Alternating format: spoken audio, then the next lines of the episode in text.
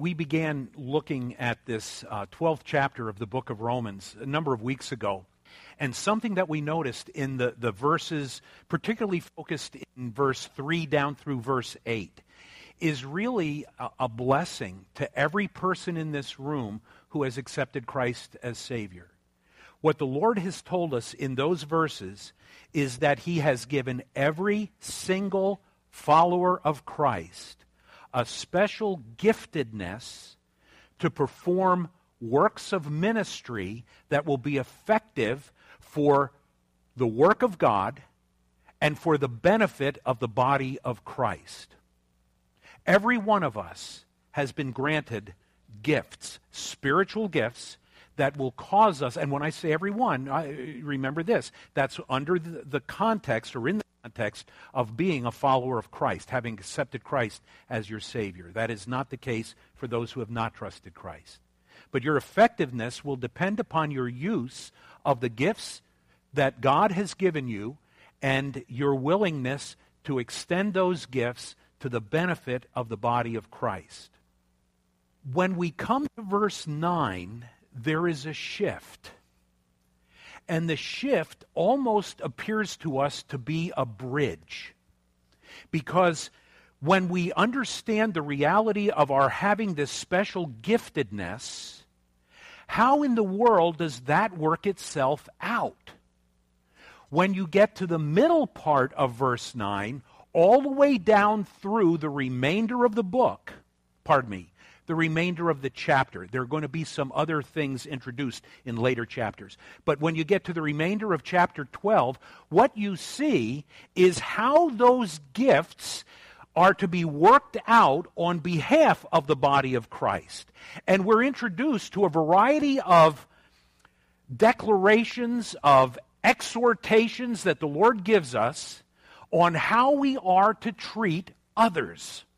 For the most part, it deals with how we're supposed to treat other believers. But on occasion, it's going to bring into view other unbelievers as well. And so you have this one little bridge that connects the two concepts your capability and the outworking of that capability. And the bridge is expressed, at least in my translation, the one that we're using today, in a few little words. And you've all memorized them. Say them with me.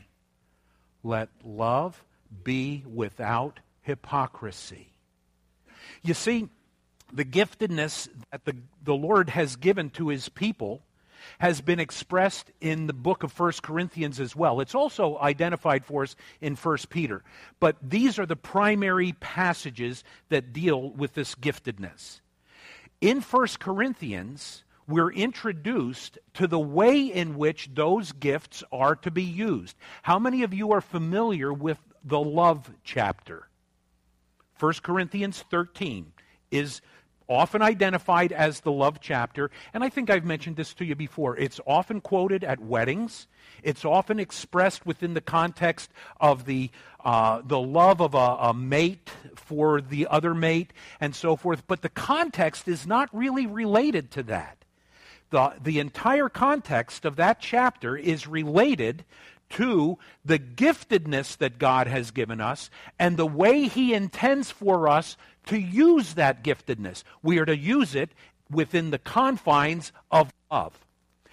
In Romans, one brief little statement that captures the whole idea of what is expressed at length in 1 Corinthians chapter 13. Let love be without hypocrisy.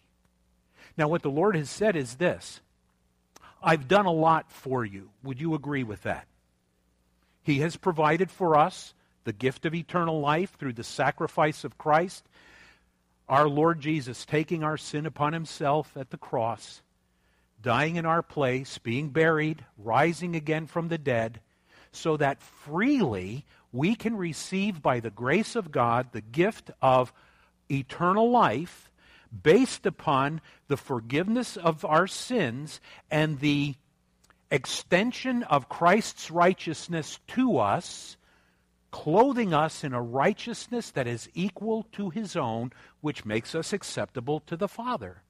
And so he has done that for us. But then he's given us much more. The Bible tells us that his mercies are new to us every day. We, we talk about the blessings that we enjoy. And yes, we still live in a sin cursed world. We still live in a world that is filled with hatred and animosity and terror and the things that go along with godlessness. And we ourselves understand that. But what we also know is this Christ has given us far more than we could possibly hope for, far more than we deserve, and there is a response that is appropriate. The response is that we carry out in love the work that the Lord has called each one of us to on behalf of our brothers and sisters in Christ. We began when we started at this uh, particular passage in, in Romans 12 with this idea IOU.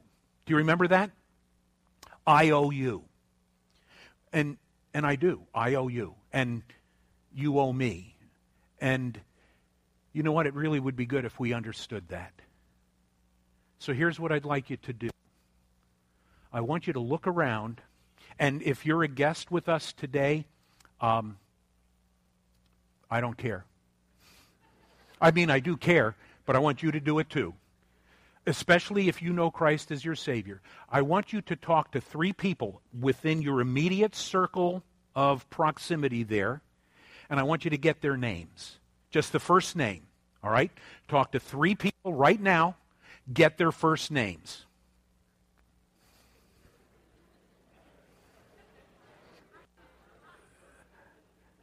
I know that you've gotten more than just a first name. You've probably exchanged some pleasantries. Now, here's what I would like you to do I want you to say the name of the person, the, persons whose names you got, and tell them this Bob, whoever it might be, I owe you effective ministry. I owe you effective ministry. Say that right now to the three people whose names you got.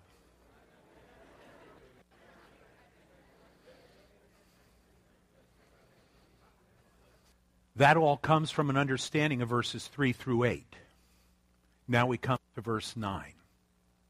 I want you to speak to those same three people again and say, What, are you tired of them already? you forgot their names? I would like you to say to them, I owe you sincere love.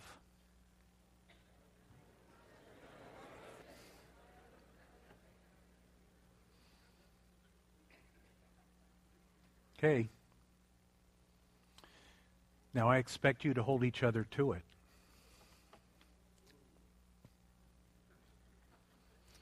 I owe you effective ministry because I have been gifted by God to minister to you in a variety of ways that will be of benefit to your spiritual life.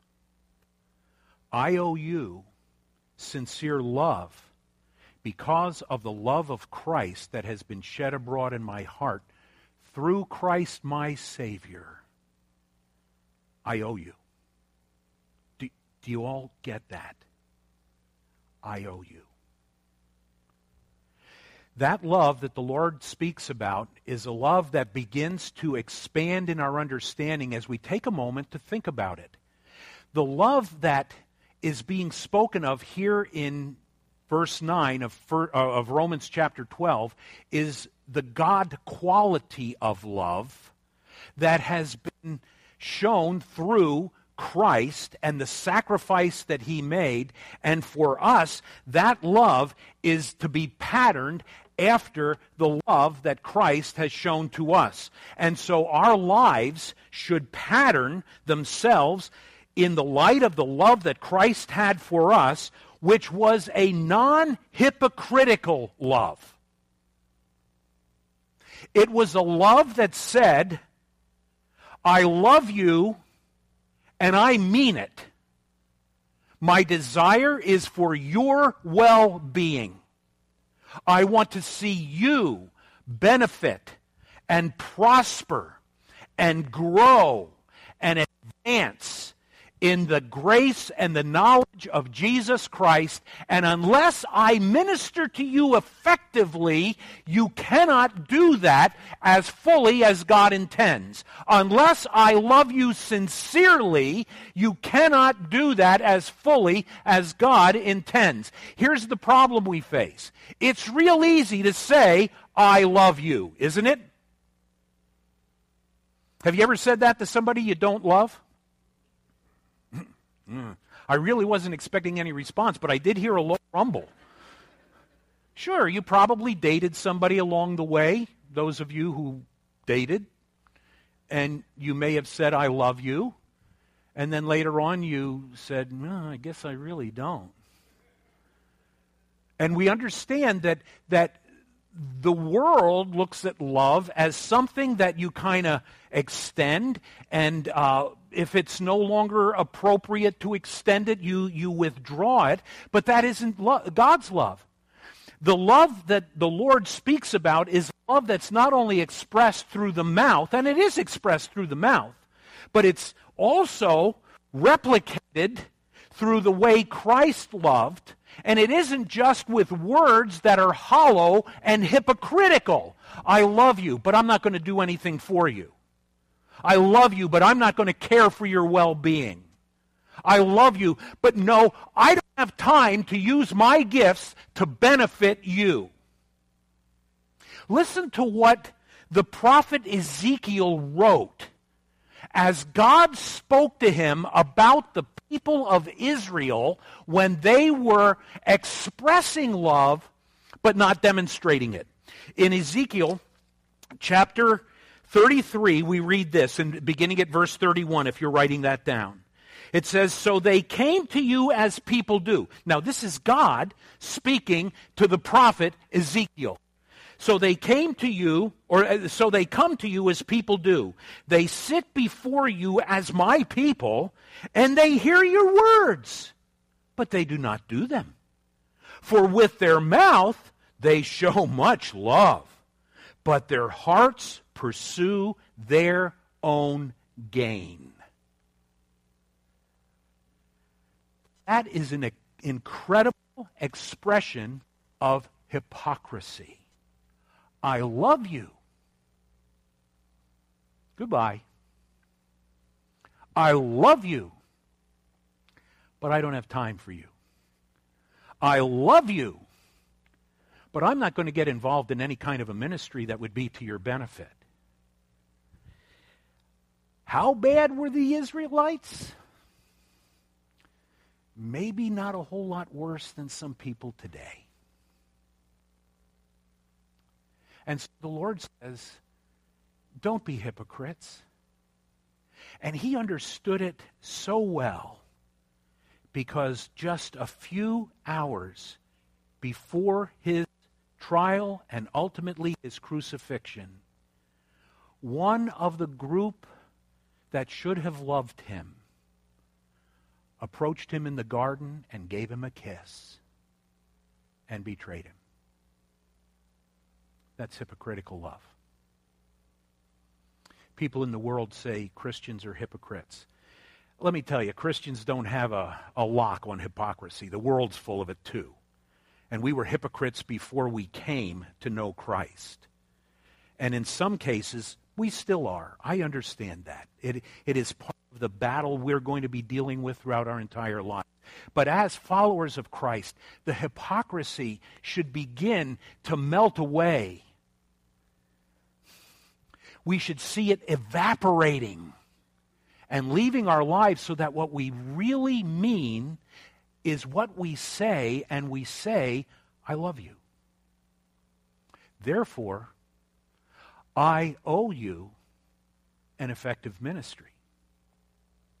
So we, we see the way Christ loved. He, he had a self sacrificing love we often turn to that passage in Philippians, Philippians chapter 2, where we read this. And, and listen to this. How, how in the world can you possibly bring your life into line with what Paul tells us in this passage?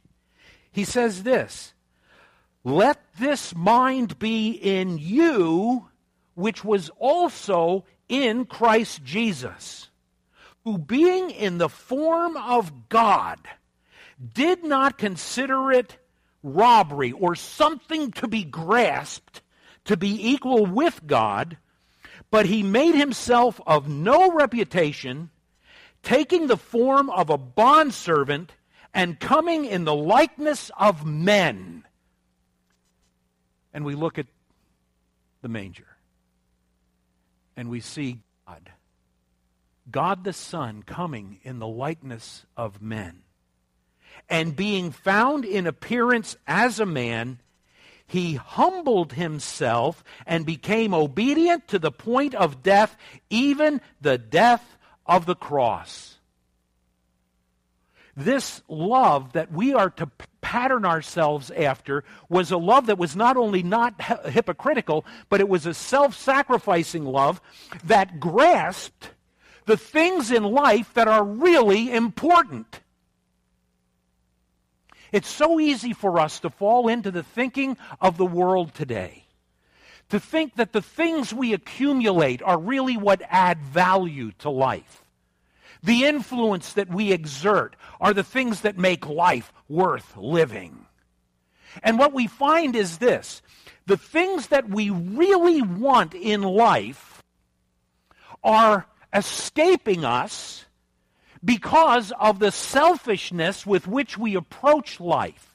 We fail to see the things that are really important. Some years ago in Texas, there were some floods and they were you know how the news interviews people uh, when they go through tragedy. And it, to me it just seems so insensitive. When they talk to people who have just lost loved ones they talk to people who have lost their, their possessions. And in this particular time the, one of the news people was talking to the family and they had lost their house they had lost virtually all of their possessions and they had a seven year old child who gave this answer. We really didn't lose anything we still have our family and we still have our friends. That's putting value where it belongs. That's really what it's about. What, what are the things that you really, really want in life? You tell Santa? Or maybe you could tell him things that you will find he cannot deliver peace. I would love to have peace of heart. I would love to have a conscience that's clear. I would love to be surrounded by people that I not only love, but who love me too. I would love to have purpose for living. I don't want to just make a paycheck, spend it, go back and make another paycheck, spend it. No, I, I really want to have a purpose for living. And see, here, here is the difficulty. When we have those things that are really valuable, and by the way, every one of those things is valuable the peace, the clear conscience, the purpose. All of that is valuable. But when we look for that by using our own devices and living according to the flesh, we find that we don't get that. But when we give up our lives and we live for the glory of God and the benefit of God's people, what we find is that the things that we really want are the things that only God can give when we decide we're going to do things His way. And we spend our whole lives dealing with that. We try to figure out how is it that I can really have what, what I deeply want. And it's because of what the Lord has done for us that we can have it. Listen to what he said in 1 John 3:16. By this we know love because he laid down his life for us, and we also ought to lay down our lives for the brethren. You know what that means? The satisfaction that comes from a heart that is filled with love comes when I laid down my life for you. Think of those three names when you lay your down, down your life for them, then life takes meaning. I owe you love.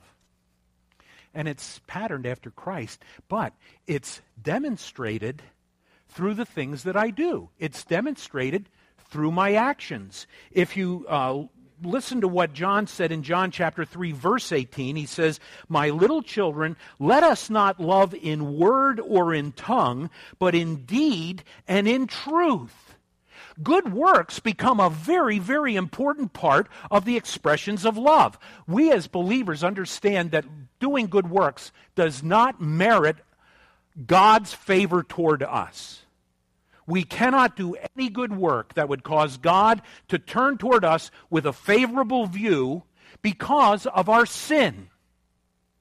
But once our sin is cared for, when our sin is paid for, and the Father looks at us through eyes that see the righteousness of His Son, then what happens is we are in a position to do good works that are a reflection of the love that God has shown to us. When we do these good works, what we find is the world doesn't often understand this. Do you know that in pagan societies, loving someone else is considered weakness? And the reason it's considered weakness is because it means that you are living your life for the benefit of another person rather than for your own selfish desires. The pagans want what they can get for themselves. And by the way, that is slipped to us very subtly in our educational system here. And the, the expressions that we hear constantly. Do you, do you know what the world says is going to cause you to have a life that's fulfilling? Self. What, what, what are the terms we hear? I, I want you to be self assured, right?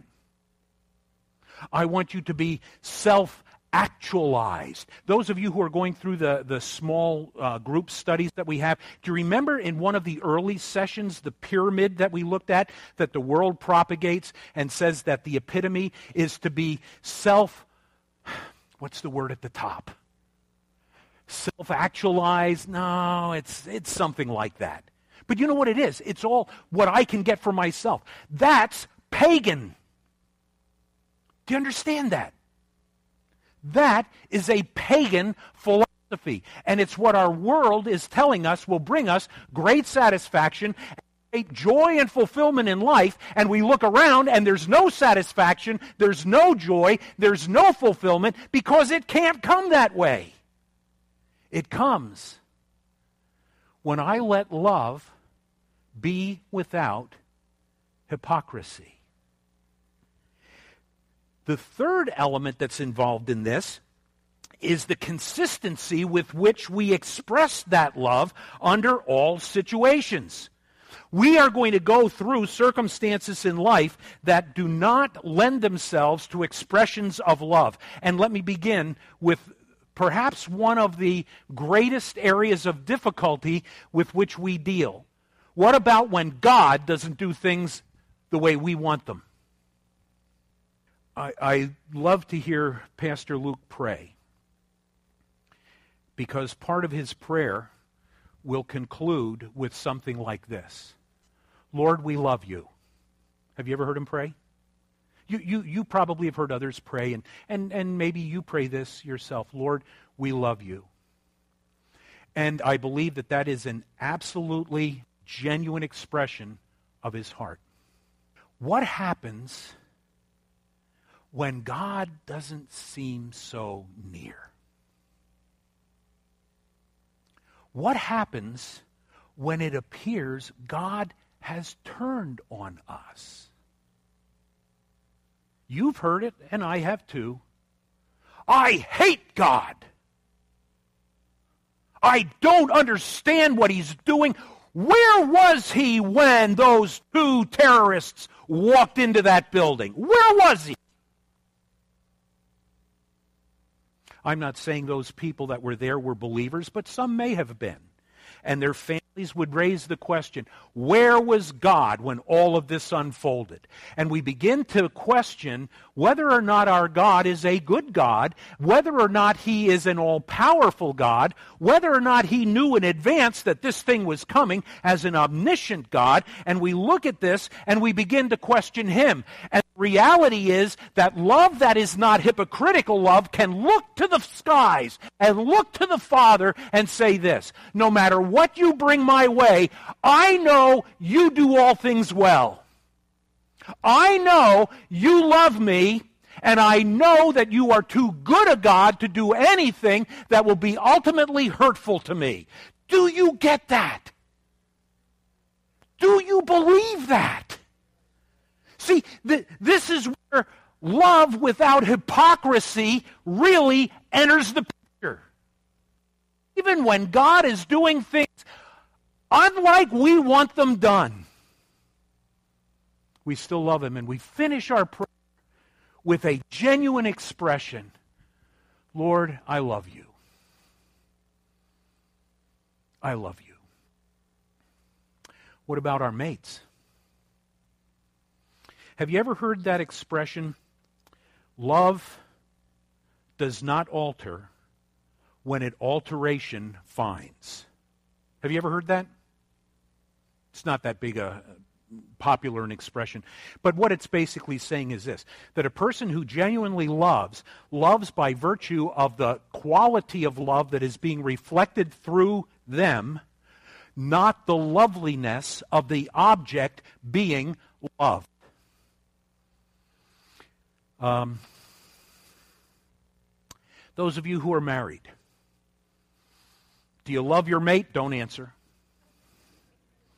I don't want there to be any embarrassing situation, so I'm going to put a muzzle on all of us at this point, okay? Don't answer that. But it's. Uh, how do I say this? If you fell in love with your mate for the wrong reasons, they're probably not the same today as they were when you fell in love with them, right? Do you have pictures at home? Do you ever look at the pictures? We have a, a picture of our wedding. Actually, we have several of them hanging in our bedroom. And I look at those and I say, Oh, I, I ought not say this. I say, no dinner tonight. No. Let, let me reverse it. I could get into my wife's brain. She would look at that picture and she would say, Who did I marry? He's so different. Back when I married him, he was 178 pounds.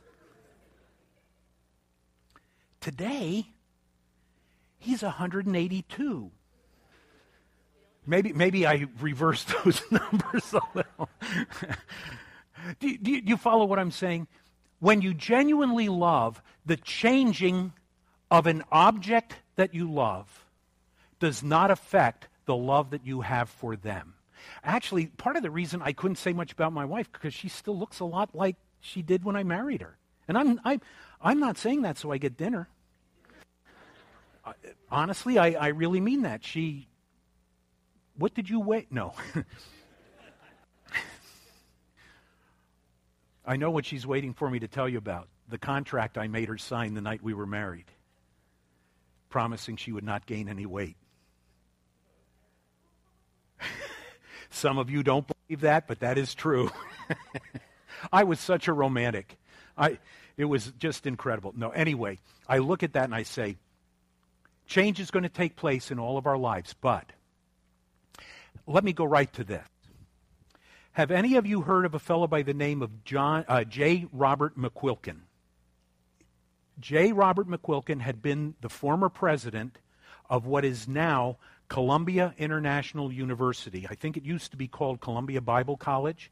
It's in South Carolina. It is one of the primary training centers of many, many, many missionaries today. McQuilkin was the president of the school doing an exceptional job when his wife contracted Alzheimer's. As her condition deteriorated, he had to make a decision. And his decision was this When I took my vows, I said to my wife, I will love you in the good times and in the bad, in sickness and in health. My wife needs me now. I resign as the president of a prestigious Christian university. You know what's neat about this? We're still telling the story today. It didn't change. And he stayed with her and cared for her until she died. That's what we talk about. Oh, by the way, let me add this. Do you all understand that the lost are not the enemy? Do you understand that? The lost are the prize. The enemy motivates them, but the lost are the prize. By the way, that includes extreme Muslims. What would it have been like if this young man who committed such a horrible act this past week had been reached with the gospel of Christ? Would that have made a difference? It's not guns. It's not guns. It's hearts. Love without hypocrisy. And let me conclude. The final thing that the Lord draws our attention to is that it's developed through obeying the truth.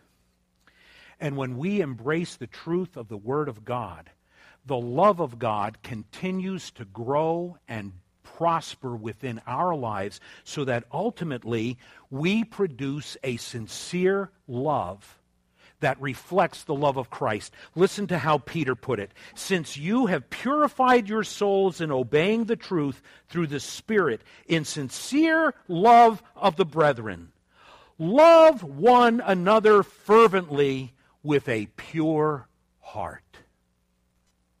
That's what the Lord wants. You know, do you, do you, remember that popular song years ago, What the World Needs Now is Love? That really was true. But it doesn't just need a shallow, insincere, changing love. What it needs is a God quality of love that is without hypocrisy. Let love be without hypocrisy.